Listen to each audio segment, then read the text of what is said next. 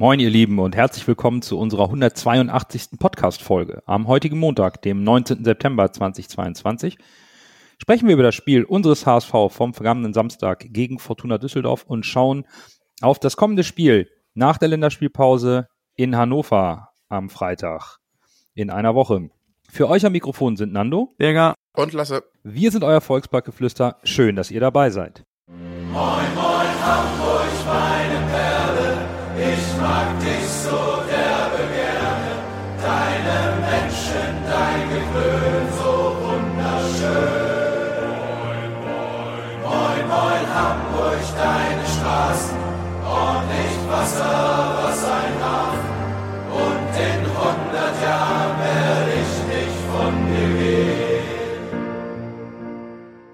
Bevor wir jedoch zu den sportlichen Ereignissen kommen, müssen und wollen wir uns mit der Vereinspolitik beschäftigen und da gibt es zwei Themenblöcke, über die wir sprechen wollen. Zum einen das Treffen des HSV e.V., des Präsidiums mit Klaus Michael Kühne und seinen Vertretern der Kühne Holding AG. Wir nennen es an dieser Stelle mal ein Sondierungsgespräch, denn mit war es laut dem Statement des HSV auch nicht. Das Treffen fand statt aufgrund des Vorstoßes von Klaus-Michael Kühne, welcher über die Medien am 11.8. dem HSV bis zu 120 Millionen in Aussicht gestellt hatte, sofern diverse Punkte erfüllt würden. In unserer 177. Folge haben wir sehr intensiv darüber gesprochen, über die einzelnen Punkte und auch gesagt, dass der HSV sich hierzu mit Kühne an einen Tisch setzen muss. Das ist jetzt passiert. Es hat sich eigentlich, lasse jetzt noch nicht wirklich was am Status quo geändert. Nee, also es wurde ja auch quasi als Business-Frühstück in Anführungszeichen getarnt. Also das waren jetzt keine heißen Verhandlungen, wo da mit der Faust auf den Tisch gehauen wurde, sondern es war eher so ein Abklopfen, denke ich mal. So ein nettes Beisammensein und überhaupt mal so zusammenkommen und fragen, was sie denn davon halten. Ohne da groß jetzt irgendwie Entscheidungen zu treffen oder irgendwie hitzig zu debattieren. Äh, und ist auch folgerichtig, äh, wenn der größte Anteilseigner fragt, äh, nach dem EV natürlich der größte Anteilseigner, dann muss man da auch hingehen. Also man sollte jetzt, egal was man von Kühne hält, ich sehe ihn auch sehr zwiegespalten, aber man muss ihn jetzt natürlich auch nicht verprellen. Und äh, warum da man noch nichts gehört hat, weiß ich nicht. Also es gibt anscheinend in der in dem Gremium, die da das dabei war, gibt es keinen, der irgendwas nach außen bringt. Mal jetzt so zwischen Ja. den Zeilen gesprochen. Und, und genau das lasse, was du sagst, dass man nichts, nichts davon gehört hat, außer dem Statement von, vom HSV e.V., äh, finde ich, zeigt, zeigt irgendwie auch ein bisschen so Prof Professionalismus. Also man hat da, man hat sich mit Kühne ausgetauscht, man hat drüber gesprochen, was für, ich bin, da bin ich mir ziemlich sicher, dass man drüber gesprochen hat, was für Möglichkeiten gibt es, was will Herr Kühne, was will der HSV, was kann der HSV. Und da hat man gesagt, wir lassen das erstmal dabei, denn es sind andere Probleme im Verein, die dringender sind. Da kommen wir auch noch zu. Und dann hat man gesagt, das, das war's. Wir lassen es dabei und halten uns auf dem Laufenden. Und ich glaube, dann jetzt wartet man einfach die Zeit ab, was passiert. Denn ohne die Mitglieder passiert sowieso nichts in dem Hinsehen. Ja, ich würde das ein bisschen differenzieren. Also zum einen stimme ich euch zu, es ist unglaublich positiv, dass nichts nach außen gedrungen ist bisher, auch nicht von Klaus-Michael Kühne, der ja gerne sehr schnell, sehr laut über die Presse kommuniziert. Ich denke schon, dass, dass ähm, es gibt diesen Forderungskatalog. Wir haben gesagt, der HSV muss sich damit beschäftigen. Zumindest muss er mal mit Kühne ins Gespräch gehen, in irgendeiner Form, auch im direkten Gespräch. Und es gibt sicherlich zwei Punkte, da braucht man nicht groß spekulieren, die werden Thema gewesen sein nämlich äh, die Forderungen sind so nicht akzeptabel, aber es gibt eben den, den Wunsch und den Auftrag der Mitgliederversammlung an das Präsidium, die Umwandlung der HSV Fußball AG in eine GmbH und Co. Kommanditgesellschaft auf Aktien zumindest zu prüfen und das mal zu erarbeiten. Das ist sicherlich ein Punkt, wo man mit Kühne sprechen kann, was eben diese Anteilsthematik angeht. Das darf man ja äh, nicht vergessen. Ne? Dieser Wechselwunsch der Rechtsform orientiert sich ja am Beispiel BVB, Köln, Hertha, Bremen, die sind auch so organisiert. Und natürlich, auch das wissen wir, die, der Stadionname ist ein, eine Verhandlungsmasse, ähm, die man vielleicht auch seitens des HSV, das war auch unser Ansatz, versuchen sollte, losgelöst von den restlichen Investitionen zu sehen und da vielleicht zu einem kurzfristigeren Agreement zu kommen, weil das natürlich auch irgendwo ein finanzieller Segen für den HSV wäre, wenn Kühne zum Beispiel äh, diesen kolportierten 10-Jahres-Vertrag zwischen 30 und 40 Millionen mit einem Vorschuss für die ersten fünf bezahlt, hätte die Stadionsanierung finanziert. Also ich denke, das sind so Themen, darüber wird man sich gut austauschen können. Glücklicherweise ist das auch von uns nur Spekulation, weil wir es nicht wissen, aber ein bisschen liegen diese Themen ja auf der Hand. Von daher, da ist erstmal alles ruhig, obwohl es um Klaus-Michael Kühne geht. Das ist ein sehr positiver Aspekt. Und das zweite Thema, über das wir sprechen wollen, der zweite Themenkomplex, der ist nicht ganz so positiv und der ist auch deutlich komplexer und betrifft unseren aktuellen Vorstand Finanzen, Thomas Wüstefeld. Ich versuche jetzt mal die aktuelle Thematik irgendwie zusammenzufassen. Wir haben so zwei Punkte, die direkt den HSV betreffen. Der dritte Punkt betrifft natürlich indirekt den HSV, geht halt mehr um äh, Wüstefelds ähm, geschäftsmännischen Tätigkeiten außerhalb des HSV. Also, der erste Punkt ist, dass in der vergangenen Woche bekannt wurde, dass der HSV keine 23 Millionen Fremdfinanzierung mehr benötigt für die Stadionsanierung, sondern noch 13. 10 Millionen bringt der HSV nun aus eigenen Mitteln auf. Aber für die fehlenden 13 Millionen steht natürlich weiter die Zusage der Hanse Merkur, per Kredit das zu finanzieren. Äh, die steht noch, die Zusage. Dafür braucht der HSV aber weiterhin einen Bürgen und hofft auf eine Bürgschaft der Stadt Hamburg. Da läuft die Vorprüfung, aber es gibt da noch keine Zusage. Da konnte er also keinen Vollzug melden. Dafür wurde eine andere Idee in den Medien veröffentlicht, die er dann auch bestätigt hat. Es geht um die Vision HSV 360. Volkspark Plaza für 12.000 Menschen und Veranstaltungsplatz. Hochhaus und Wüstefeld soll sogar bereits mit drei potenziellen Geldgebern gesprochen haben, die großes Interesse an dem Vorhaben hätten und dem HSV würden da keine Kosten entstehen. Das ist Punkt eins. Punkt zwei ist dieses Bekanntwerden in, der, in den Medien einer brisanten Mail vom 18. Juni, bei welcher Wüstefeld dem Aufsichtsrat des HSV mitgeteilt haben soll und das auch bestätigt hat, dass es die Mail gibt, dass er als Finanzvorstand zum Vorstandsvorsitzenden aufsteigen muss, um den von ihm in Gang gesetzten Transformationsprozesses zu einem guten Ende zu führen. Dann wäre Jonas Bold ihn nicht mehr gleichberechtigt, sondern Wüstefeld untergeordnet, also de facto eine Degradierung. Und Jonas Bold hat diese Schreiben auch nicht erhalten. Gegenüber der Mopo hat Wüstefeld die Existenz bestätigt, hat dann aber gesagt, es war lediglich ein mögliches Modell. Er habe aufzeigen wollen, was geht, aber keine so Forderung gestellt. Das ist der zweite Punkt, über den wir gleich sprechen werden. Und der dritte Punkt, ähm, das ist natürlich dann die, ja, die Geschäfte von Thomas Wüstefeld außerhalb seiner Tätigkeit beim HSV, seiner kommissarischen Vorstandstätigkeit. Da ist jetzt schon seit Wochen bekannt, dass zwei Strafanzeigen gegen ihn vorliegen. Die Vorwürfe sind Betrug und Untreue. Es geht um Millionenforderungen. Die Staatsanwalt hat nun gegenüber dem Hamburger Abendblatt auch die, den Eingang der Anzeige bestätigt. Zudem wird der illegale Handel auf Arzneimittel geprüft. Und der Aufsichtsrat hat heute, so steht es in den Medien, wohl eine Soko Wüstefeld gegründet. Und interessanterweise äh, ist Marcel Jansen nicht Teil dieser Sonderkommission. Schwerwiegende Anschuldigungen. Wir beginnen mal mit dem ersten Punkt, nämlich der äh, fehlenden Bürgschaft für die 13 Millionen und eben dieser Vision HSV 360 Bürger. Wie kommt denn sowas bei dir an, wenn das äh, so auf den Tisch kommt? Kopfschüttelnd irgendwie. Ähm, also die, die Vision an sich ist okay, aus meiner Sicht. Ich finde, das ist auch eine, es ist auch gut, dass der HSV versucht, sich auf, auf andere Beine aufzustellen, als nur den, den Fußball als Einnahmequelle zu haben. Alles gut und schön. Das Timing ist leider vollkommen, vollkommen fehl am Platz. Da, wir können nicht äh, Bürgschaften bekommen für 13 Millionen und dann kommt Wüstefeld mit seiner großen Vision um die Ecke und soll da dann plötzlich äh, potenzielle Geldgeber gefunden haben, die dazu bereitstehen, aber er bekommt das diesen äh, die Bürgschaft nicht im Griff, die er ja vor langer Zeit gesagt hat, die ist am irgendeinem Datum, ähm, die hat er da äh, unter Dach und Fach, ist dann abgeschlossen. Das hat er noch nicht, äh, da hat er keinen Verzug melden können und, und jetzt kommt er mit diesem 360 um die Ecke. Also irgendwie, ähm, äh, ich, ich weiß nicht, was für, was er morgens in seinen Kaffee tut, aber irgendwie so, er lebt auf einer ganz anderen Welt. Äh, diese Vision HSV 360, ich finde, von Prinzip her kann ich das schon verstehen, wenn der HSV fünf oder zehn Jahre fester Bestandteil des deutschen Spitzenfußballs wäre, mit festen Einnahmen durch äh, Champions League oder Europa League, aber wir sind halt meilenweit davon entfernt. Wir sind nicht ein, ein Verein, der momentan solche Visionen äh, öffentlich teilen kann. Ich weiß, er hat, er war beim NDR-Interview und hat gesagt, das war nicht äh, die Meinung, dass es jetzt offiziell gehen soll. Doch heute äh, herrscht irgendwie ein Bild, dass es doch ein Modell davon mhm. gibt. Also es, es hat sich schon dann intensiver als nur, dass man das so als Plan mal ge geteilt hat, so im, im Forum, dass wir das und vielleicht hätten da ein, zwei, drei Firmen, mit denen wir lo locker drüber gesprochen haben, hätten daran Interesse, Geld zu geben oder so. Aber das ist ja konkreter als sonst und wir sind ein stinknormaler Zweitligist. Nicht mehr, nicht weniger. Das ist momentan da, wo wir, wir, wir stehen.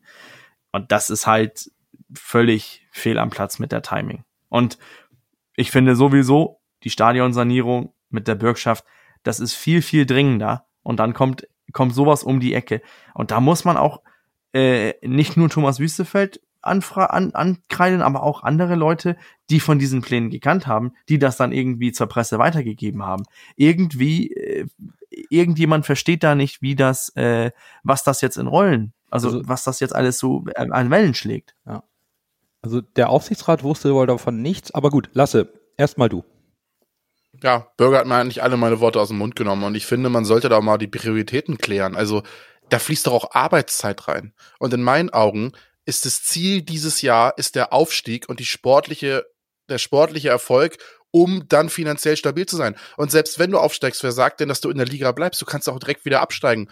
Und dann gleichzeitig planst du ein 280 Millionen Projekt, also da müssen auch bitte mal die Prioritäten äh, geklärt werden und die Arbeits die, die Arbeitskräfte und die die die Mittel müssen sinnvoll verteilt werden und nicht in irgendwelche Luftschlösser mit irgendwelchen Hotels und äh, Plazahallen. Das Projekt per se ist gut, aber doch nicht in der jetzigen Situation, so wie es Bürger gesagt hat. Also wirklich, also ich bin da tatsächlich ein bisschen sprachlos, als ich das gehört habe, weil das ist in meinen Augen kann man das in meinen Augen in der aktuellen Situation nur als größenwahnsinnig bezeichnen. Was ich auch schwierig finde, ist, dass Herr Wüstefeld scheinbar gelogen hat. Er hat gesagt, es gibt keine konkreten Pläne, es gibt nur eine Idee und dann kommt irgendein so Star-Architekt um die Ecke und hat da schon ein Modell auf seinem Tisch stehen.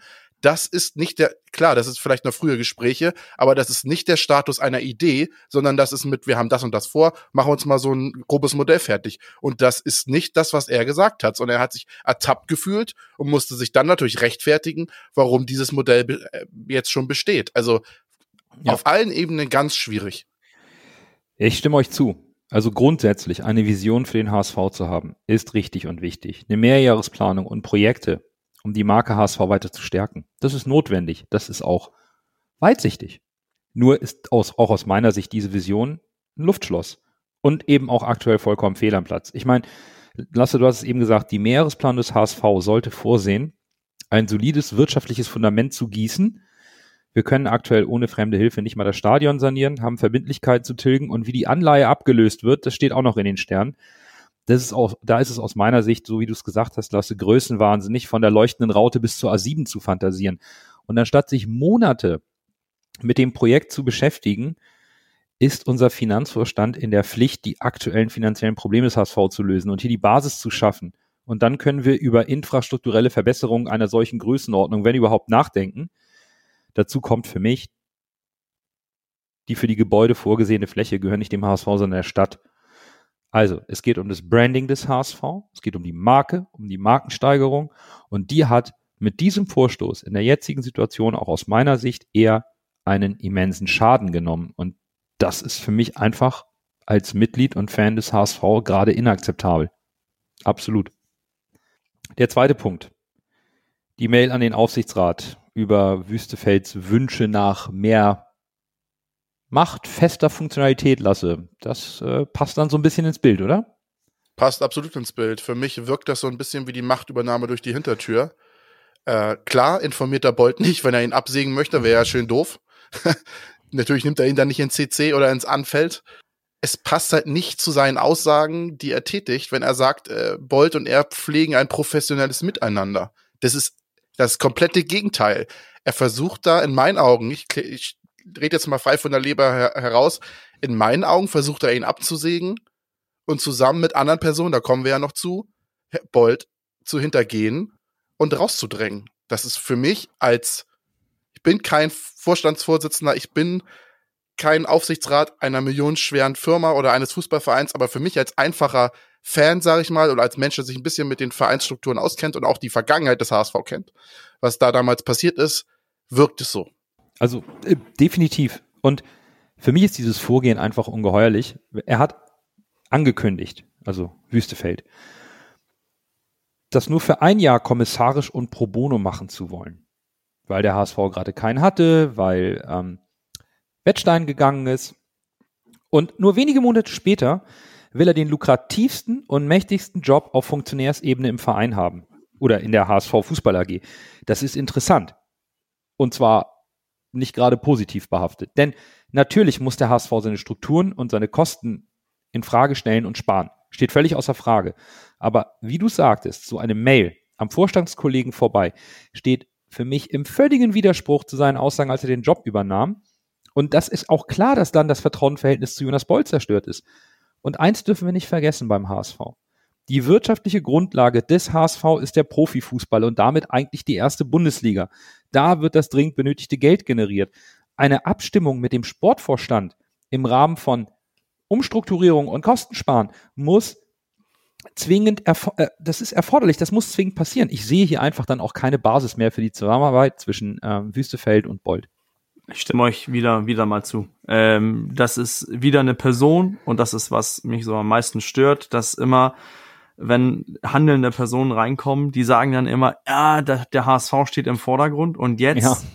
mit der Bekanntnahme von dieser Mail zeigt sich ja ganz, ganz eindeutig, der HSV steht nicht an erster Stelle. Thomas Wüstefeld steht an erster Stelle, wenn Thomas Wüstefeld das Sagen haben möchte. Und das finde ich halt, es ist, ist problematisch, dass man da keine Person findet, die irgendwie, ähm, die man, die, die sich, die, die das äh, glaubwürdig verkaufen kann, dass ich, dass ich für den Verein arbeite. Also wenn, wenn man guckt, ich, ich glaube, wenn man äh, nach Dortmund guckt, Aki Watzke und ähm, und Michael Zorg, da wusste man, der BVB stört an erster Stelle. Wir können meckern, was wir wollen über Uli Hoeneß und so weiter, aber da stand der FC Bayern immer an erster Stelle. Und das fehlt ganz, ganz dringend beim HSV. Und man, man sieht das auch, äh, wir können unsere nordischen Nachbarn von, von Bremen vergleichen, als äh, Alofs und Schaf da waren, da waren, da stand Bremen auch im Vordergrund, nicht die, nicht die internen Interessen von den beiden. Jetzt sind die beiden weg und jetzt ist, ist, haben, ist bei Bremen auch mehr oder weniger auch Krise drin, auch ein Abstieg drin. Bei uns war, puh, wann war das letzte Mal eine Person da, wo man glaubwürdig gedacht hat, hier steht der HSV im Vordergrund. Ja. Das ist ganz schön lange her und das muss sich ändern. Und tut mir leid, in dieser ganzen Sache mit äh, Sachen hin und her und so weiter, ich, ich, ich sehe nicht den starken Mann beim HSV, der sich irgendwie durchsetzen kann. Das ist ein Problem und zum äh, dritten Punkt kommen wir dann direkt, ja, in der logischen Abfolge. Nämlich Thomas Wüstefeld als Unternehmer außerhalb des HSV. Und ich will vorab mal zu den Anschuldigungen Folgendes sagen. Auch für Thomas Wüstefeld gilt die Unschuldsvermutung. Ich möchte nicht darüber urteilen, ob und wie hier Gesetze übertreten wurden. Das ist Aufgabe der Justiz. Ja, das, das ähm, definitiv. Aber dennoch, aus meiner Sicht, muss der Aufsichtsrat reagieren und zwar nicht erst jetzt mit seiner Soko, sondern Thomas Wüstefeld gehört aus meiner Sicht bis zur Klärung der Vorwürfe das Vorstandsmandat entzogen. Die Aussagen aus dem Aufsichtsrat vor einiger Zeit, dass die Vorwürfe nichts mit dem HSV zu tun haben, sind aus meiner Sicht falsch, denn er vertritt den HSV nach außen in Finanzthemen und verhandelt im Namen des HSV, während solche Vorwürfe im Raum stehen. Das ist unglaublich schwierig zu vermitteln. Es wirft kein gutes Licht auf den Aufsichtsrat oder hat zumindest nicht geworfen bis heute dass die hier geschwiegen haben und Wüstefeld die Stange gehalten haben mit Durchhalteparolen, wir setzen uns im November zusammen. Klar, natürlich ist es auch schwierig, denn man müsste ja jemand anderen kommissarisch irgendwie da einspringen lassen. Aber ich erwarte eigentlich, dass der Aufsichtsrat bereits mit der Suche nach einem Nachfolger gemäß der Aussagen bei der Intronisierung von Wüstefeld begann, begonnen hat. Und es darf aber eben bezweifelt werden, so wie der Aufsichtsrat sich momentan verhält, dass sie das getan haben. Und das bringt mich bei dieser Thematik rund um Aussichtsrat und Wüstefeld wirklich auf die Palme. Und wenn der HSV keinen sportlichen Erfolg aktuell vorzuweisen hätte, dann würde es brennen im Volkspark. Das ist meine Meinung zu diesem Thema und es ist für mich bei solchen Vorwürfen in dieser Position ist der Mensch einfach so nicht tragbar.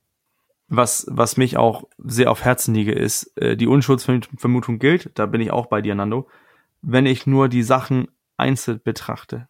Der einzige ähm, die einzige Sache, die immer wieder geht, ist halt der Name Thomas Wüstefeld. Professor, Doktor oder, oder was auch immer. Es sind so viele Sachen, da muss ein, äh, ein erfolgreicher Unternehmer, jetzt mal in Anführungszeichen, wir wissen es nicht, weil so viel Zweifel da sind, bei so viel Zweifel, entweder gehst du doch und sagst, ey, das lasse ich mir nicht gefallen, ich, ich wehre mich dagegen, aber Wüstefeld gibt auch ein Bild ab, wo man denkt, zum Beispiel jetzt das mit, seinem mit seinem Doktorgrad, dass da sein Doktortitel und so weiter, das kann man doch ziemlich schnell widerlegen, tut er aber nicht. Er stellt sich einfach und meint, das ist irgendeine Kampagne gegen ihn, aber so richtig wehren tut er sich nicht. Und das ist auch, was mich so ein bisschen, mh, hm, kein, kein Brand ohne Rauch. Also irgendwie ist da schon was, was, was ganz, ganz falsch und der HSV leidet darunter, denn es ist doch ich glaube, dass der Name Thomas Wüstefeld auch damit zusammenhängt, warum man keine Bürgschaft bekommt. Warum du nicht bei äh, verschiedenen Partnern angehen kannst, weil du, du hast die Logen verkauft, du hast viele Zuschauer, du musst doch da Interessen in der Stadt haben, für den ähm, eine Bürgschaft für 13 Millionen Euro nicht aller Welt ist. Da sind große Firmen, da sind reiche Einzelpersonen da, die können das Geld stemmen. Aber wenn man auf der anderen Seite mit einer Person redet, die so viel äh, Scheiße hat, an, also Scheiße an den Backen hat, dann ist das doch klar, dass man da sagt, da lassen wir lieber die Finger von. Dann plötzlich ist mein Name damit rein verwickelt und dann leidet meine Firma zusammen mit den HSV. Und ich glaube, das ist das Problem, warum Wüstefeld diese Sache nicht unter Dach und Fach bekommt. Deswegen, ich sehe das auch so wie du, Nando, sein, sein Amt soll erstmal jetzt suspendiert werden. Er soll erstmal nichts zu tun haben, bis die Sache geklärt ist. Und das ist die Sache von, von der Justiz, aber es stinkt. Es stinkt, es stinkt, es stinkt. Ja, erstmal gilt die Unschuldsvermutung, das war auch mein allererster Punkt, den ich mir aufgeschrieben hat. Äh, aber ich muss jetzt mal meine Vermutung äußern. Und ich glaube persönlich, also die Indizienlage gegen Thomas Wüstefeld ist erdrückend, wenn man sich anguckt, was mehrere Stellen über ihn schreiben und wenn man sich, ich habe mich auch selbst ein bisschen schlau gemacht über seine Produkte, die dann plötzlich unter anderem Namen in anderen Ländern angeboten werden. Das ist alles schon sehr dubios, nett ausgedrückt. Und dann haben wir die Sache mit dem Aufsichtsrat. Marcel Jansen als Aufsichtsratsvorsitzender greift nicht ein. Auf der anderen Seite kommt raus, dass Marcel Jansen und Thomas Wüstefeld wohl teilweise gemeinsame machen, äh, Sache machen und es Spenden angenommen werden und die derartige Dinge. Auf der anderen Seite passiert nichts und Thomas Wüstefeld möchte gerne Vorstandsvorsitzender werden. Marcel Janssen ist Aufsichtsratsvorsitzender. Ich will jetzt nicht sagen, man müsste nur eins und eins zusammenzählen, aber das ist schon etwas, das hat etwas Eingeschmäckle, das finde ich. Und äh, das passt auch zur Presse mit den Medien, mit der Agenda gegen Bolt.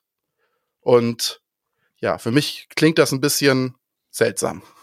Jetzt hat sich die Agenda ja ein bisschen gewendet und ihr habt vollkommen recht. Ähm, gewisse Vorwürfe, insbesondere der Doktortitel, ob der jetzt rechtens ist oder nicht, kannst du ja mit einer Urkunde belegen. Und wenn das nicht passiert, ja, dann wird es schwierig. Aber ja, mal schauen. Wir sind in der Länderspielpause, vielleicht passiert hier schnell etwas oder wir müssen halt bis November durchhalten. Da kann man ja nur hoffen, dass äh, nicht noch mehr irgendwie ans Tageslicht kommt, aber ich stimme da auch Lasse vollkommen zu. Ähm, Marcel Jansen als Aufsichtsratsvorsitzender gibt aktuell überhaupt keine gute Figur ab.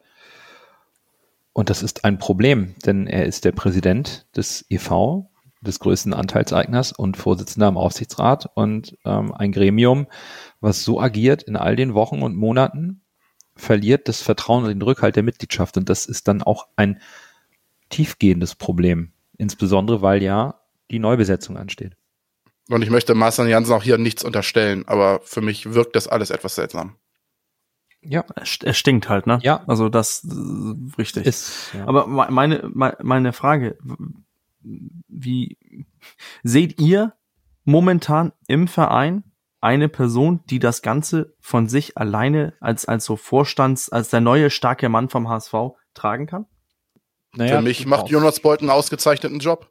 Ob der jetzt komplett Vorstandsvorsitzender werden sollte, ist die andere Sache. Er ist für den sportlichen Bereich ein Topmann in meinen Augen. Aber für den obersten Vorstandsvorsitzenden, pff, das ist eine gute Frage. Ja, da muss man extern suchen. Da, da musst du extern suchen. Ich sehe das im, im Verein aktuell keine Person, die man da reinsetzen kann. Also zumindest nicht ad hoc. Das also von, von, der Integrität her könntest du auch einen, einen Wehmeier reinsetzen, aber ich weiß halt nicht, ob der mhm. Erfahrung in so einem Job hat. Ja, das wäre glaube, die einzige Person, der hat, der hat, wo ich sage, der ist integer, dem, dem, der, dem würde ich vertrauen. Aber er, das, das ist natürlich auch ein, auch ein großer Job, den er den übernehmen müsste. Ich glaube, da macht er, macht er sich auch selbst kein, kein, keine Freude mit. Ich glaube auch, der hat, der hat so viel miterlebt mit dem HSV. Das wäre der einzige, der, der im Ernst sagen könnte, ihn steht der HSV äh, am ersten, an der ersten Stelle.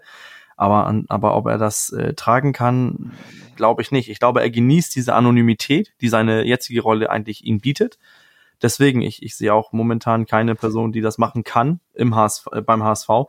Deswegen, ich, äh, ich glaube auch, dass es wird irgendwann knallen und Nando hat es eben angesprochen, wäre der sportliche Erfolg nicht momentan da, hätten wir schon den Knall und den Brand und äh, was auch immer da noch an Leichen aufgebuddelt werden. Dann lass uns doch lieber über die sportlichen Dinge sprechen, weil ich glaube, eine adäquate Lösung finden wir auf die Schnelle nicht und wäre auch sehr spekulativ. Von daher werden wir jetzt sportlich und beginnen mit unserer Rückschau auf den neunten Spieltag. Und Fürth hat endlich seinen ersten Saisonsieg. Auch Bielefeld punktet im Keller dreifach. Damit rückt die untere Tabellenhälfte wieder mehr zusammen. Finde ich eigentlich ganz, ganz spannend, wie das da gerade sich so entwickelt hat, Lasse. Ja, es ist ja wieder typisch zweite Liga, ne? Fürth bricht sich einen ab, davor die Spiele, und dann gewinnen sie halt gegen den Tabellenführer, ne? Also, das ist ja, mehr kannst du die zweite Liga halt auch nicht beschreiben mit diesem, als mit diesem ja. Ergebnis. Hannover gewinnt das schwierige Spiel in Sandhausen, was glaube ich auch sehr wichtig für sie war. Ist auch immer ein schweres Spiel dort. Ja, ansonsten waren die meisten Ergebnisse erwartbar und äh, mhm. St. Pauli verliert weiter an Boden. Hatte ich wahrscheinlich mit meiner Saisonprognose am Anfang der Saison, dass St. Pauli es schwer haben wird, eventuell doch nicht. Lag ich doch nicht so falsch. Das Einzige, was eigentlich äh, die zweite Liga besser beschreiben würde, ist, dass äh, der HSV dann am Schlusslicht äh, verlieren würde. Aber äh, Gott sei Dank dieses Mal nicht. Was mich wundert, ist halt, dass ähm, es, es bleibt irgendwie gefühlt eng. Aber wenn man sich die Tabelle anguckt, äh, so, so ein bisschen das vordere Feld mit, mit, mit wir, Paderborn, Darmstadt, Hannover kann man da mitzählen, äh, haben sich so ein bisschen abgesetzt und dann kommen weiter hinten so, ich weiß, es sind noch viel, es sind noch knappe Punkte dazwischen, aber so, die Liga ist dieses Jahr aus meiner Sicht ziemlich viel in, in, in, in Top und ähm, Top und Flop, würde ich mal fast sagen. Also es ist gete mehr geteilt, als die letzten Jahren war. Ja. Und das finde ich sehr interessant. Aber solange wir oben stehen, beschwere ich mich auch nicht drüber. So ist es. Und über den neuen Tabellenführer HSV und seinem Sieg im Topspiel am Samstagabend, darüber wollen wir jetzt mal im Detail sprechen, denn der HSV gewann gegen Fortuna Düsseldorf mit 2 zu 0. Das wisst ihr natürlich alle, die uns hören. Wir gehen rein in unsere Analyse und da hat Tim Walter die Startelf im Vergleich zur Vorwoche gleich zweimal geändert. Bernes für Kittel, das hatten wir erwartet, aber Leibold für Muheim war überraschend und auch konsequent. So ist Tim Walter einfach. Miro Muam war unter der Woche zu spät beim Training, weil er zu lange auf Toilette war. Das klingt erstmal lustig, weil ähm, Miro selbst gesagt hat, ich war auf der Toilette, da habe ich einfach die Zeit vergessen. Ich meine, gut, kann ja bequem sein auf dem Thron, aber es ist eben ein Verstoß gegen die Werte, auf die der Trainer achtet und dann ist es eben halt auch mal konsequent von Tim Walter. Ich finde das stark. Also Tim Walter bleibt ja da seine Linie treu. Ne? Kaufmann letzte Saison hat sich auch äh, blöd benommen, ist auch zu spät gekommen. Marco Johansson hat sich auch irgendwie den, den Spaß verdorben.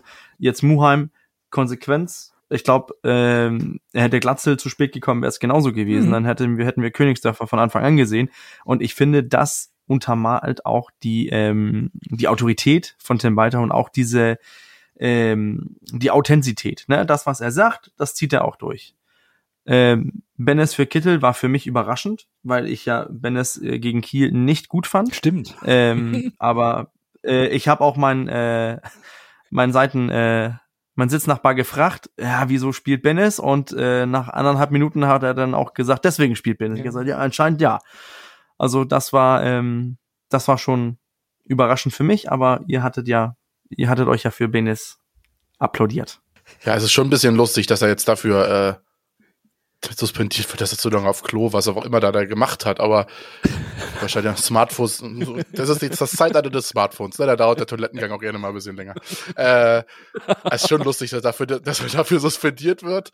Äh, er wurde nur auf die Bank gesetzt, nicht suspendiert. Äh, ja, äh, auf die Bank, oh Gott, Entschuldigung, ja. Aber äh, es ist konsequent, also muss man wirklich sagen. Ja. Also, äh, und ich finde es spannend, dass halt, dass Walter halt trotzdem so beliebt ist in der Mannschaft. Also er ist hart in seinen, in seinen Konsequenzen und greift durch, aber die äh, Spieler wissen halt, die Spieler wissen halt, äh, was sie an ihm haben. Und ich glaube, das ist das, äh, womit Walter bei der Mannschaft punkten kann. Er ist hart, aber fair, könnte man sagen. Um eine Klausel Sehr schön. Ha hart, aber fair klingt sehr gut.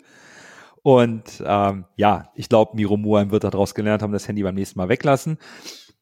Wir haben uns aber auch in der letzten Folge bei der Vorschau auf das Spiel gefragt, ob sich eventuell beide Mannschaften neutralisieren könnten aufgrund der identischen Spielanlage und der Grundidee, defensiv immer auch sicher stehen zu wollen. Wenn wir nun auf die ersten 21 Minuten des Spiels zurückblicken, da wurde nur eine Mannschaft neutralisiert und das war der Gast aus Düsseldorf. Zweite Minute, hat es eben angesprochen, zimmert Bennes den Ball aus 16 Metern in die Latte.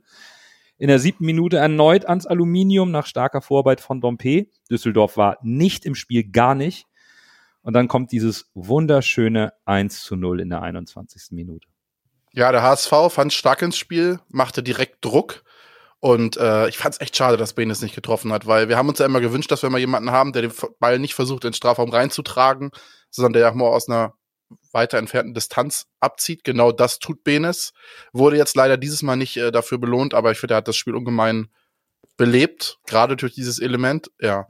Äh, Düsseldorf wirkte für mich in den ersten 20 Minuten total passiv. Irgendwie, ich weiß nicht, ob die von der Stimmung im Stadion beeindruckt waren. Ich meine, bei denen zu Hause passen eigentlich auch viele rein in deren Arena. Aber äh, also die wirkten, als wenn sie gar nicht auf dem Platz wären. Die waren total überrumpelt vom HSV.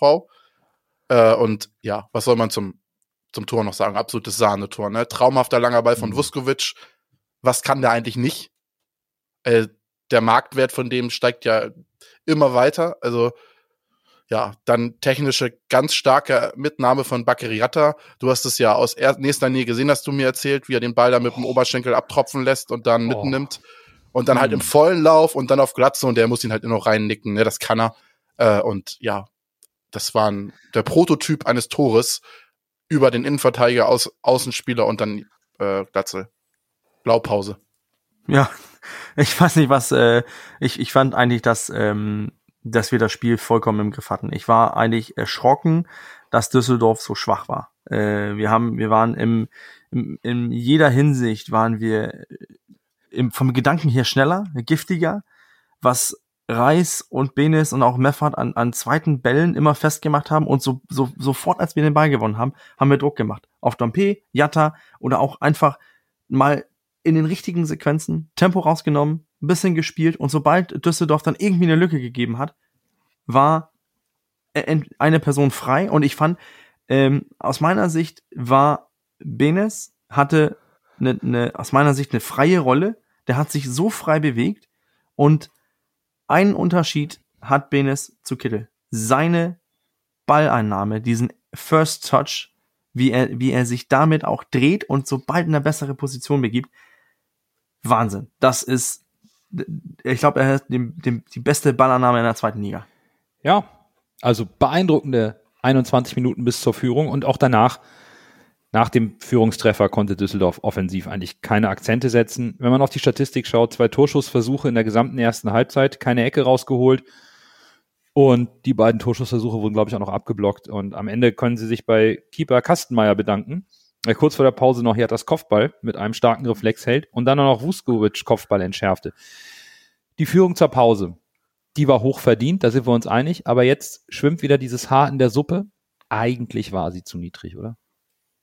Eindeutig. Das, das, wir hätten das Spiel zur Pause schon äh, fertig machen hätten können. Also 3 zu 0 zur Pause wäre auch nicht unverdient gewesen, weil wir ja diese Chancen hatten. Also äh, Benes hätte den ersten rein hämmern können. Der zweite war wohl im Aus, aber trotzdem, das war eine Riesenchance. Bakker, am guten Tag macht er vielleicht den äh, vor der Halbzeit.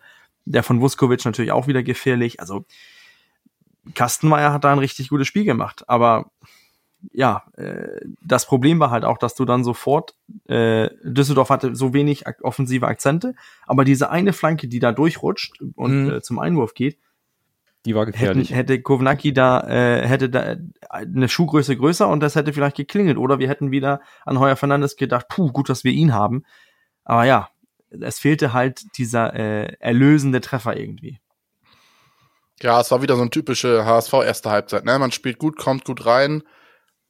Man schießt dann irgendwie, man schießt dann ein Tor, aber man schießt halt nicht, man macht es noch nicht klar. Und das ist ja so ein bisschen, das sehen wir oft beim HSV, dass man eigentlich top spielt, aber irgendwie dann die Tore noch nicht. Man über, man, ja, die Überlegenheit wird nicht direkt in Tore umgemünzt. Das ist noch etwas, woran man arbeiten könnte. Aber man will ja auch irgendwie, was erwarten wir, ne? Ja, also genau. Es muss ja noch Raum für Verbesserungen da sein. Und auch die zweite Halbzeit, auch wenn die etwas ruhiger war und vielleicht auch ein bisschen ruppiger, fand ich sie genauso kontrolliert wie die erste, aber eben nicht mehr in dem Tempo. Denn im Grunde, Düsseldorf hatte diese eine gefährliche Szene, das war aber abseits von äh, Kovnatski und deswegen gab es da kein Tor. Und der HSV konnte aber weiterhin seine Überlegenheit und Spielkontrolle nicht so richtig nutzen.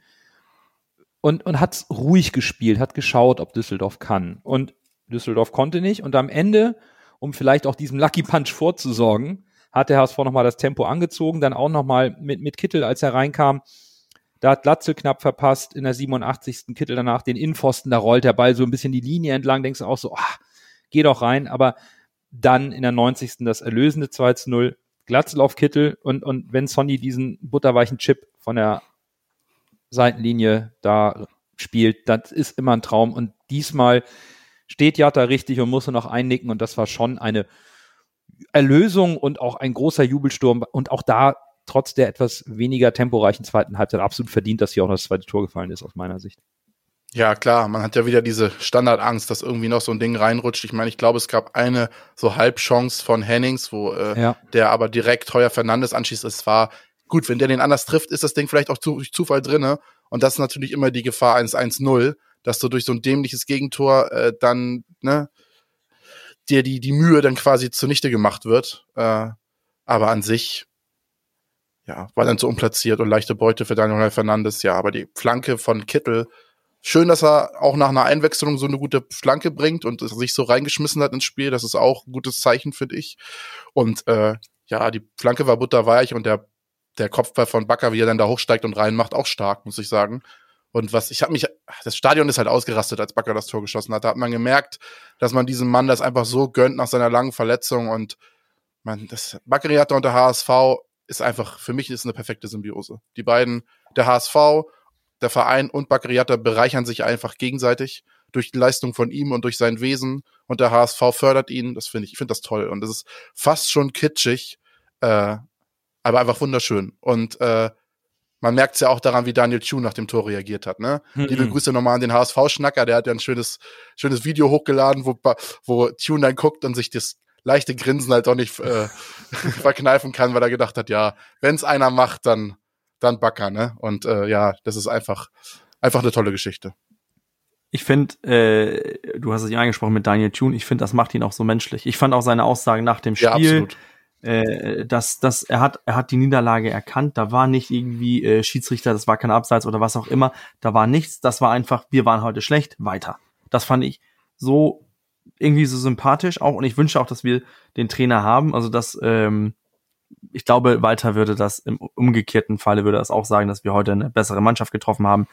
Was mich halt auch so überrascht ist halt, wie schwach offensiv äh, Düsseldorf war da war nichts. Und ich, wir waren einfach auch in der zweiten Hälfte die ganze Zeit in der Kontrolle. Nur dass das eine extra Tor hätte früher fallen können, aber es, es war auch nicht wirklich so in Gefahr, diese, dieses 1-0. Man ist ruhiger mit, mit dem 1-0, als man vor ein, zwei Jahren noch war.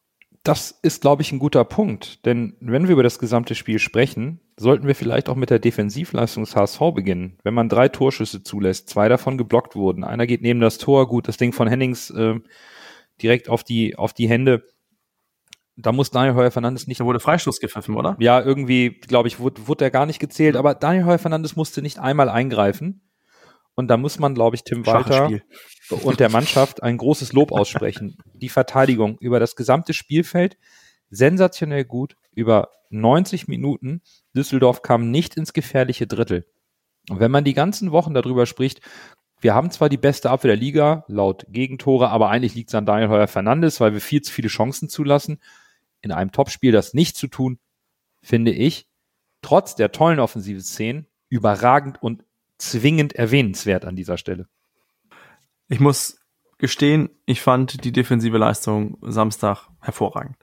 Dass, dass Daniel Heuer Fernandes kein, keine, ähm, kein,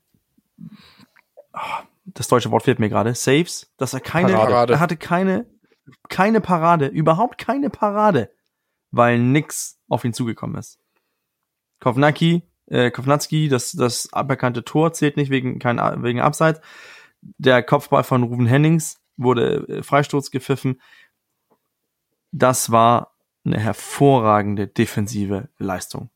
Und das war, wie, wie wir letzte Woche angesprochen haben, gegen eine gute offensive Mhm. äh, Düsseldorfer Mannschaft. Mhm. Das war einfach beeindruckend. Auch, dass man im ganzen Spiel Düsseldorf auf drei Schuss, Torschüsse hält, auf 0,11 XG. Das ist, Ist nichts. das ist einfach überlegend. Das ist überlegend. Ja, Ja. es ist, das ist halt auch was, worauf man aufbauen kann, finde ich. Also, das ist, wenn du eine super Offensive hast, aber irgendwelche dämlichen Gegentore fängst, ist es immer per se für mich schlechter, als wenn erstmal die Null steht, die Defensive ist gut und du baust darauf auf.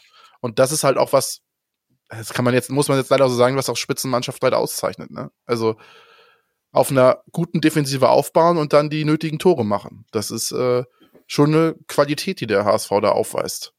Ja, Es ist halt auch Aussagen, aussagekräftig, dass wir mit fünf Gegentore, die wir jetzt kassiert haben in neun Spielen, dass es nur in drei Spielen gegen uns geklingelt hat. Und dann auch Freak-Tore da drunter, ne? Also, Genau. Ja, also das, das muss man, das muss man wirklich mal betonen. Also dass, dass diese defensive Stabilität so gefestigt ist, das ist schon beeindruckend. Was mir in dem Spiel auch sehr gut gefallen hat vom HSV, was, dass die Mannschaft von Beginn an sehr dynamisch und zielstrebig gespielt hat. Es wurde nämlich konsequent, und das war auch eine Steigerung zu den Vorwochen, bei den Angriffen der Abschluss gesucht. Das ist so wichtig. Denn wenn du den Abschluss suchst, dann sicherst du dich auch gegen schnelle Konter ab, da der Gegner nicht sofort ins Umschaltspiel kommt durch einen Ballgewinn am Strafraum, wo du am Aufrücken bist, sondern du schließt ab und hast Zeit, in die defensive Ordnung zurückzurücken. Das ist für mich ein ganz wichtiges Puzzlestück, auch für diese defensive Meisterleistung am Samstag. Ich erinnere mich noch an meinen Trainer, der mir als Stürmer gesagt hat, vorne immer Abschluss. Wenn du den auf die Tribüne feuerst, ist egal, aber du gibst deiner Mannschaft Zeit, zurück in die defensive Grundordnung zu gehen. Der Gegner kann nicht dir den Ball wegnehmen. Da laufen sich aber gerade schon welche mit dir zusammen in, in, in, den, in das letzte Drittel rein. Und dann fehlt hinten die Zuordnung und du kriegst einen schnellen Konter über einen langen Ball ins 1 gegen 1. Für mich überragend, dass der HSV endlich diese Zielstrebigkeit in den Angriffen hatte und nicht immer nur nochmal drauftreten und hinten rum, sondern Angriffe konsequent zu Ende gespielt hat. Auch wenn sie nicht alle drin waren. Oder nur eben zwei. und du hast jetzt zum Beispiel auch mit einem Spieler wie im Benes, hast du einen Spieler, der auch mal einen Abpraller oder einen Rebound verwandeln kann, ne? Das ist ja auch noch eine Qualität, die dazu kommt. Wenn Ja. der Ball so ein bisschen weiter weg abprallt, ist ja ein Benes da oder ein Reis auch, die haben ja alle eine einigermaßen gute Schusstechnik, äh, die auch mal einen aus der Distanz dann reinhauen können, ne? Wenn da ein bisschen was hinten unsortiert ist. Ja, absolut. Also, und ihr habt eben schon die Einschätzung von Daniel Thune nach dem Spiel angesprochen. Der hat halt wirklich gesagt, die Niederlage würde ihn mehr schmerzen, wenn seine Mannschaft eine bessere Leistung gezeigt hätte, aber in dieser Form nicht, weil der HSV von Beginn an Druck aufgebaut hat und vorne wäre eben seine Mannschaft zu harmlos gewesen. Und das trifft es, glaube ich, wirklich sehr gut. Wenn der Trainer der unterliegende Mannschaft das so sachlich einordnet, bin ich dann sogar geneigt zu sagen, dass Tune diesmal voll Tim Walter taktisch äh, ausmanövriert wurde, Bürger. Ich finde, man hat auf jeden Fall ähm, Sachen gesehen, die wir letzte Saison gegen Düsseldorf nicht im Griff hatten. Ähm, ich fand zum Beispiel, letzte Saison haben wir äh, Khaled Narei damals sehr viel Platz Mhm. gelassen und der hat diesen Platz sehr gut ausgenutzt. Und da hatten wir Probleme gegen, gegen Düsseldorf. Wir haben äh, Samstagabend deutlich gesehen, dass der HSV das Spiel ähm, auf einer Seite sehr überlastet hat und dann schnell verlagert hat. Und das hat man sehr gut hinbekommen durch Meffert, Reis und auch äh, Benes. Und das halt äh, sowohl Dompe auch, als auch Jatta, die sehr weit außen gestanden haben und die und zwar die ganze Zeit heißt, dass der Außenverteidiger von Düsseldorf musste sich immer orientieren, wo ist Jatta, wo ist Dompe. Dadurch hat man aber auch Benes Platz gelassen, um, um sich äh, den Platz zu erarbeiten. Denn die Innenverteidiger gehen ja nicht von Glatzel weg. Die wissen ja, dass er auch gefährlich ist. Hat er ja auch äh, Samstag gezeigt. Heißt, die sind dann mh, immer eine Person und dann der, der andere Außenverteidiger kann nicht reinrücken, weil da Jatta steht oder ein Dompe steht. Heißt, der Platz für Benis in dieser freien Rolle, die er Samstagabend hatte, das hat ihn sehr gut gepasst und, und irgendwie fand ich auch, dass Daniel Thun hat da nicht irgendwie ein Mittel dagegen gefunden, denn immer wenn Düsseldorf gesagt hat, ey, jetzt gehen wir dann, jetzt machen wir mal Benes fest, dann hat man ganz einfach einfach auf Reis oder auf äh, Meffert gespielt und das Spiel ein bisschen langsamer gemacht. Aber sobald Benes oder Reis die Möglichkeit hatten, das Spiel zu wenden, hat man das Spiel gewendet.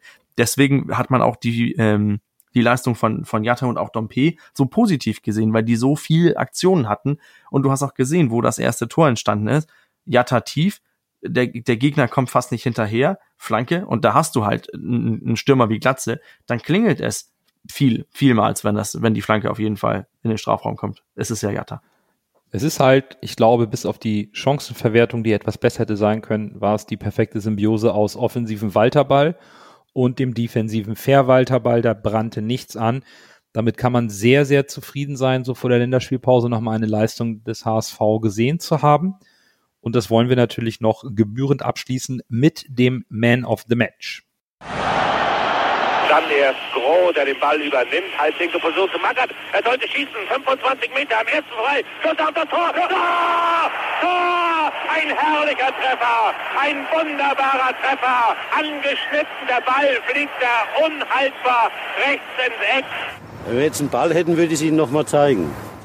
Lasse und Bürger, ich denke, es wird hier keine große Diskussion geben und mein Bauchgefühl sagt mir, dass wir alle drei den gleichen Spieler haben. Um es mit den Worten von Pep Guardiola zu sagen, Jatta oder nichts, Lasse? Ja. Er ist ein super, super, super Spieler, oder was hätte Pep Guardiola jetzt gesagt? Ja, ja. Top, top, top Spieler oder super, super, genau, super genau, Spieler? top, ich weiß top, nicht mehr top. genau. Ja, also Ast rein. Gerne, gerne öfter so. Ja, äh, ich, also bei mir genau das Gleiche. Ich möchte nur eine Kleinigkeit hervorheben und das ist die Entwicklung, die bei Jatta erkennbar ist. Er wird zwar nie der Edeltechniker oder quirlige Dribbler mit Übersteigern wie Dompe, aber er hat sich so stark verbessert, insbesondere beim ersten Ballkontakt. Er nimmt die Bälle viel schneller, viel genauer mit in den Lauf, ins Tempo und hat taktisch so viel dazugelernt. Nicht nur läuferisch, dass er mit seiner Kondition nach hinten läuft, sondern mit guter Übersicht und Verständnis, wo die defensiven Laufwege von ihm zu erfüllen sind. Das war sensationell gut von Bakker, ist auch mein Man of the Match.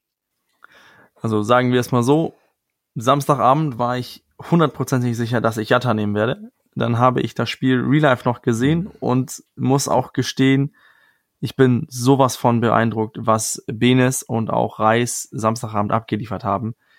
Dennoch hat ein Spieler aus meiner Sicht das Spiel entschieden und das ist halt äh, Bakary Jatta, weil weil immer wenn er am Ball war, kam irgendwie die Gefahr auf. Er ist auch der Spieler, der bei uns mit den meisten Berührungen in der gegnerischen äh, im Strafraum war. Heißt für mich auch immer, wenn wenn der irgendwie äh, dicht am Tor war, hat er Gefahr ausgestrahlt und deswegen für mich auch äh, Man of the Match. Obwohl er, ich glaube, viele bewerten seine Leistung auch positiver, weil er das Tor zuletzt gemacht hat. Aber die eine Vorlage ist natürlich auch Ja, die ist. Gold wert. Dann sind wir uns einig und unsere Hörerschaft auch. Und zwar mit weitem Abstand ist Bakary Hatta von unserer Hörerschaft zum Man of the Match gewählt worden. Was ich schön finde auf Platz zwei, unser Kapitän Sebastian Schonlau. Hier wurde die tolle defensive Arbeit der Mannschaft in äh, Person eben des Kapitäns gewählt. Auch Vuskovic hat noch einige Punkte bekommen, aber ein bisschen weniger als Benes, der den dritten Platz gemacht hat. Aber herzlichen Glückwunsch an Bakary Yatta, dem Man of the Match des neunten Spieltages unseres HSV. Das nächste Topspiel für den HSV steht an. Nach der Länderspielpause am Freitag, dem 30.09. um 18.30 Uhr eröffnet der HSV den zehnten Spieltag in Hannover. Ja, und auch Hannover ist aktuell unglaublich formstark. Neuer Trainer, aber auch viele neue Spieler im Kader lasse. Nach den Enttäuschungen der letzten Jahre ist im Sommer ordentlich an der personellen Besetzung geschraubt worden. Ja, Hannover hat ordentlich auf dem, am Kader rumgeschraubt. Ich äh, gehe das mal durch. Einmal auf Abgangsseite haben wir Lukas Hinterseher, alter Bekannter. Äh, der ist zu Rostock gewechselt. Linden Meiner, der bis jetzt einen hervorragenden Job macht, äh, ist zum ersten FC Köln gegangen. Also in der Bundesliga blüht er auf. Äh, Marcel Franke ist äh, zum KSC gewechselt, der Innenverteidiger. Nikolas Hult ist nach Schweden zu Elfsborg gewechselt. Philips Ochs ist zu Sandhausen gewechselt, der Linksaußen. Martin Hansen ist zu De Oden, äh, Odense nach Dänemark gewechselt. Odense, Odense. Odense, aber OB macht das aus. Und Martin Hansen oder Martin Hansen? Martin Hansen. Mar Martin Hansen, okay. Äh, Mike Franz, äh, auch ein alter bekannter äh, Spieler, ist äh, nach Saarbrücken in die dritte Liga gewechselt. Lawrence Ennali ist nach Essen gewechselt. Simon Stehle ist zu Viktoria Köln gewechselt. Dominik Kaiser ist momentan vereinslos mit seinen 33 Jahren. Patrick Evina ist in die zweite versetzt worden. Ma äh, Marlon Sündermann ist momentan auch noch vereinslos, der Torwart.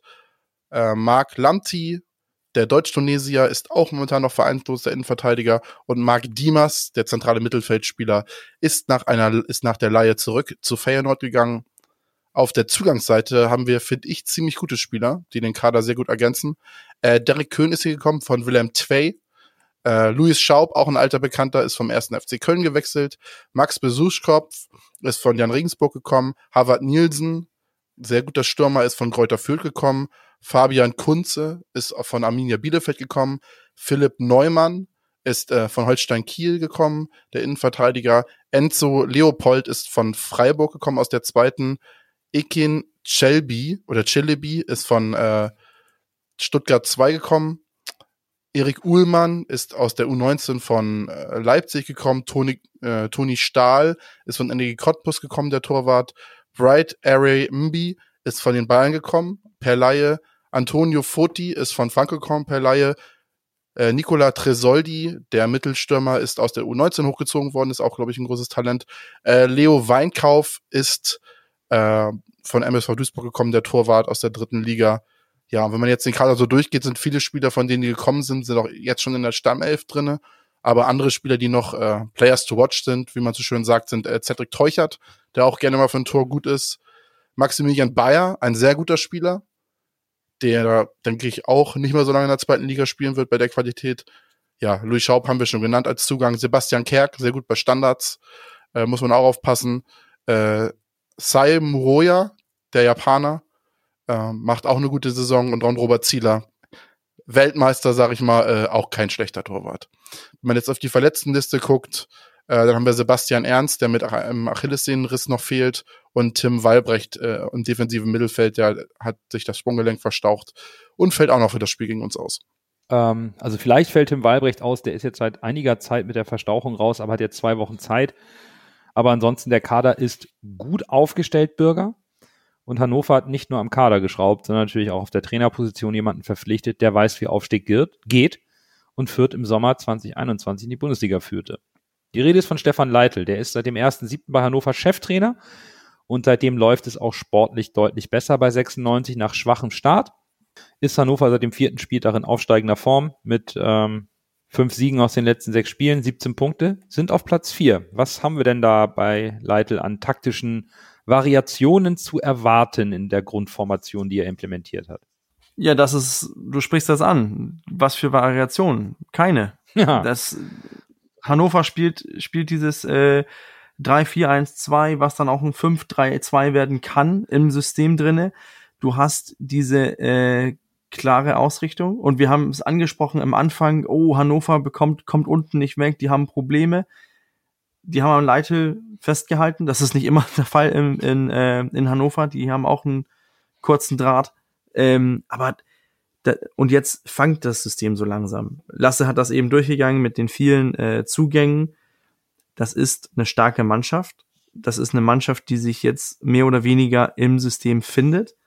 Aber es ist auch eine Mannschaft, die noch sehr viel zulässt, wenn man so unterliegende Parameter guckt und so weiter.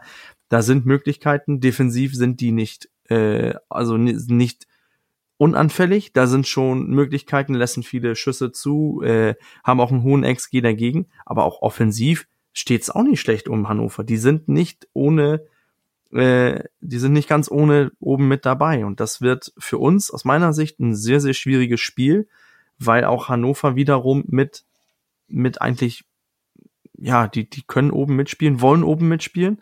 Und ich glaube, wir brauchen, um, um Hannover zu schlagen, eine genauso gute Leistung wie gegen Düsseldorf. Ihr zwei habt Hannover vor der Saison sehr stark gesehen. Lasse auf Platz zwei, Bürger auf Platz drei. Ich war deutlich vorsichtiger. Ich habe so ein Umbruchsjahr erwartet und Hannover auf neun gesetzt und gedacht, Leitl braucht vielleicht ein Jahr. Und nun geht's richtig gut voran, obwohl man hier ja fast eine Parallele zum HSV ziehen kann bei Hannover. Die vereinspolitischen Querelen rund um Martin Kind begleiten den Feinden auch schon seit Jahren. Aber jetzt sieht's auch da zum ersten Mal sportlich stabil aus. Und wir haben da auch den gleichen Trend wie beim HSV. Ne? Wenn sportlich läuft, dann kann man so ein paar Probleme kaschieren. Glaubt ihr eigentlich, dass Hannover diesen Trend durchgehend beibehalten kann? Eigentlich ja, oder so wie ihr sie getippt habt? Ich habe Hannover ja auf zwei getippt vor der Saison, aber ich habe sie tatsächlich noch ein bisschen stabiler erwartet, als sie jetzt sind. Sie kommen langsam in diese Form, wo ich sie schon von Beginn der Saison erwartet habe. Hannover ist für mich eine ganz große Wundertüte. Man verfolgt ja Hannover auch so ein bisschen als HSVer, sag ich mal, weil man auch viele Leute kennt, die jetzt Hannover-Fans sind oder einige. Und Hannover, die machen dann ein Top-Spiel und das nächste Spiel daddeln sich zu Hause wieder einen ab, dann kommt da keiner ins Stadion, weil die Leute frustriert sind. Das ist eine ganz schwierige Situation, glaube ich. Vom Kader her sollten sie es schaffen, wenn sie die PS auf die Straße bringen. Also da bin ich fest von überzeugt. Aber wie du gesagt hast, diese Vereinsquerelen, dann der teilweise fehlende Support von den Zuschauern, weil die Heimspiele halt teilweise ein bisschen daddelig gestaltet werden. Es fehlt noch ein bisschen Konstanz. Wenn sie das, wenn sie diese aktuelle Form jetzt halten und die Konstanz manifestieren können, dann rechne ich sie ganz vorne mit rein. Ich glaube, die werden vorne mit dabei spielen. Ich glaube, äh, die haben mit Leitl einen Trainer geholt, den sie äh, das Vertrauen geben. Die haben, wie so oft der HSV auch, die Schlüssel zum Verein in, in die Hand vom Trainer gelegt. Und der soll das jetzt zum, ja, der soll das jetzt richten. Und momentan sieht's gut aus. Aber wenn man so guckt, die letzten fünf Spiele auch 4 zu 0 auswärts in Magdeburg, muss man auch erschaffen. Dann zu Hause 2-1 gegen Fürth. Fürth spielt auch besser, als wie die dastehen, aber trotzdem, es ist halt in der unteren Tabellenhälfte, zwei Mannschaften, die du geschlagen hast. Hast du auswärts gegen Rostock 1 zu 0 gewonnen. Im Derby unglücklich 1-1 gespielt. Da hatte Hannover eindeutig mehr vom Spiel als, äh, als Braunschweig. Und dann hast du äh, Freitagabend dann ähm, 2 zu 3 in, ähm, in Sandhausen gewonnen, was auch nicht ganz einfach ist. Es, es zeigt halt, dass Hannover eine Mannschaft ist, die die Ergebnisse durch diese Qualität, die sie im Kader haben, auch bekommen. Leitl ist kein schlechter Trainer. Und dann hast du halt äh, eine Mannschaft, wie, wie wir es so oft angesprochen haben, du hast halt diese, diese feste Stabilität. Die Spieler wissen, wir spielen so. Und wenn du dann Spieler hast, wie zum Beispiel jetzt Bayer, du hast Nielsen, du hast auch einen Ron Zieler, du hast halt Spieler, die, äh, oder auch Besutschkow, du hast Spieler in jeder Reihe, die, die die Leistung die, die, die das Format dazu haben, eine Mannschaft zu tragen. Wenn die sich dann finden, dann funktioniert das auch. Und deswegen glaube ich auch, dass man diese äh, Querelen außerhalb äh, des Spielfelds, dass man die irgendwie so ein bisschen beiseite gelegen hat. Alle Spieler hier kennen die zweite Liga in der Mannschaft. Alle wissen, worum es geht. Es muss Leistung gebracht werden. Und ich glaube, ich glaube auch, dass es eine einfache Aus Aufgabe für einen Trainer einfach zu sagen, Jungs, es ist die zweite Liga, scheiß drauf, was äh, neben dem Platz passiert wir müssen Leistung mhm. bringen, dann wird das schon. Ja, das ist, glaube ich, eine sehr gute Zusammenfassung der Lage von Hannover. Beide Mannschaften sind in bestechender Form. Die Ergebnisse stimmen und nun kommt eine Länderspielpause. Beim HSV, das hat uns die Erfahrung oder Tim Walter gelehrt, konnte man mit diesen kurzen Pausen immer noch an Feinheiten schrauben.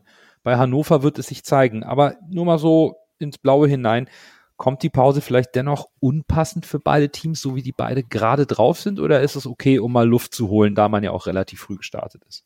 Also nach der Leistung Samstagabend äh, könnten wir meinetwegen auch schon morgen Abend spielen. Also da seit Samstagabend hat, macht der HSV richtig Bock. Aber ich glaube auch schon, dass ähm, dass die Pause vielleicht gut kommt, denn wir dürfen nicht, äh, wir dürfen uns nicht vom letzten Spiel verblenden lassen. Ähm, wir haben in den letzten paar Wochen darüber gesprochen, dass die Leistung nicht gut war, aber das äh, Ergebnis gestimmt hat. Jetzt hat Samstag Ergebnis und Leistung gestimmt, aber das war wiederum nur ein Spiel.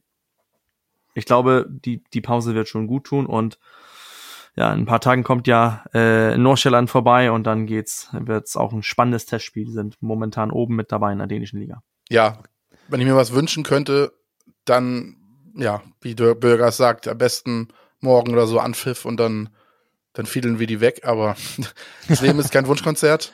Und von daher müssen wir uns jetzt noch eine Woche gedulden. Vielleicht ist es ganz gut, mal die, die Tanks aufzufüllen.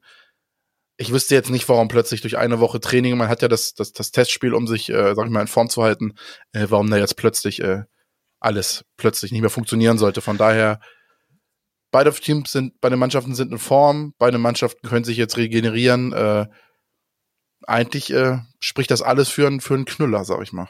Der Freitagabend wird aber auch interessant, denn äh, zeitgleich oder parallel zu unserem Spiel spielen Darmstadt und Paderborn gegeneinander. Es heißt, die ersten vier Mannschaften spielen gleichzeitig Freitagabend am Ja, 30. das ist ja ein richtiges Highlight Freitag in einer Woche. Dann lasst uns auch zum Abschluss noch ein bisschen auf die Statistiken beider Mannschaften schauen und die gegenüberstellen im kleinen Vergleich.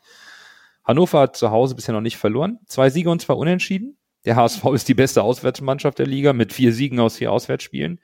Wie gesagt, wir wissen es mittlerweile, fünf Gegentore ist die beste Abwehr der Liga. Hannover stellt den drittbesten Angriff mit 17 Toren. Da haben sie jetzt Düsseldorf abgelöst. Und gewinnt die zweitmeisten Zweikämpfe. Aber, und das ist mir aufgefallen, Hannover spielt wenig über die Flügel, schlägt kaum Flanken und ist auch in diesen läuferischen Werten, in diesen unterliegenden Parametern, was die Laufleistung angeht, mehr in der unteren Tabellenhälfte der Statistiken zu finden. Und mit zwölf Gegentoren, Bürger, du hast es angesprochen, anfällig trotz dieser Dreier- respektive Fünferkette. Könnte das dem Flügelspiel des HSV so zugutekommen? Wird das wieder unser Schlüssel mit Dompe und Jatta? Ich habe mal mit dem lieben Tobi gesprochen, äh, Runner Tobi auf Twitter, äh, kleine Hannover Berühmtheit, die Begrüße an dieser Stelle. Und er hat mir erzählt, dass exakt das das Problem sein könnte, was der Hannover vor Probleme stellen könnte gegen den HSV.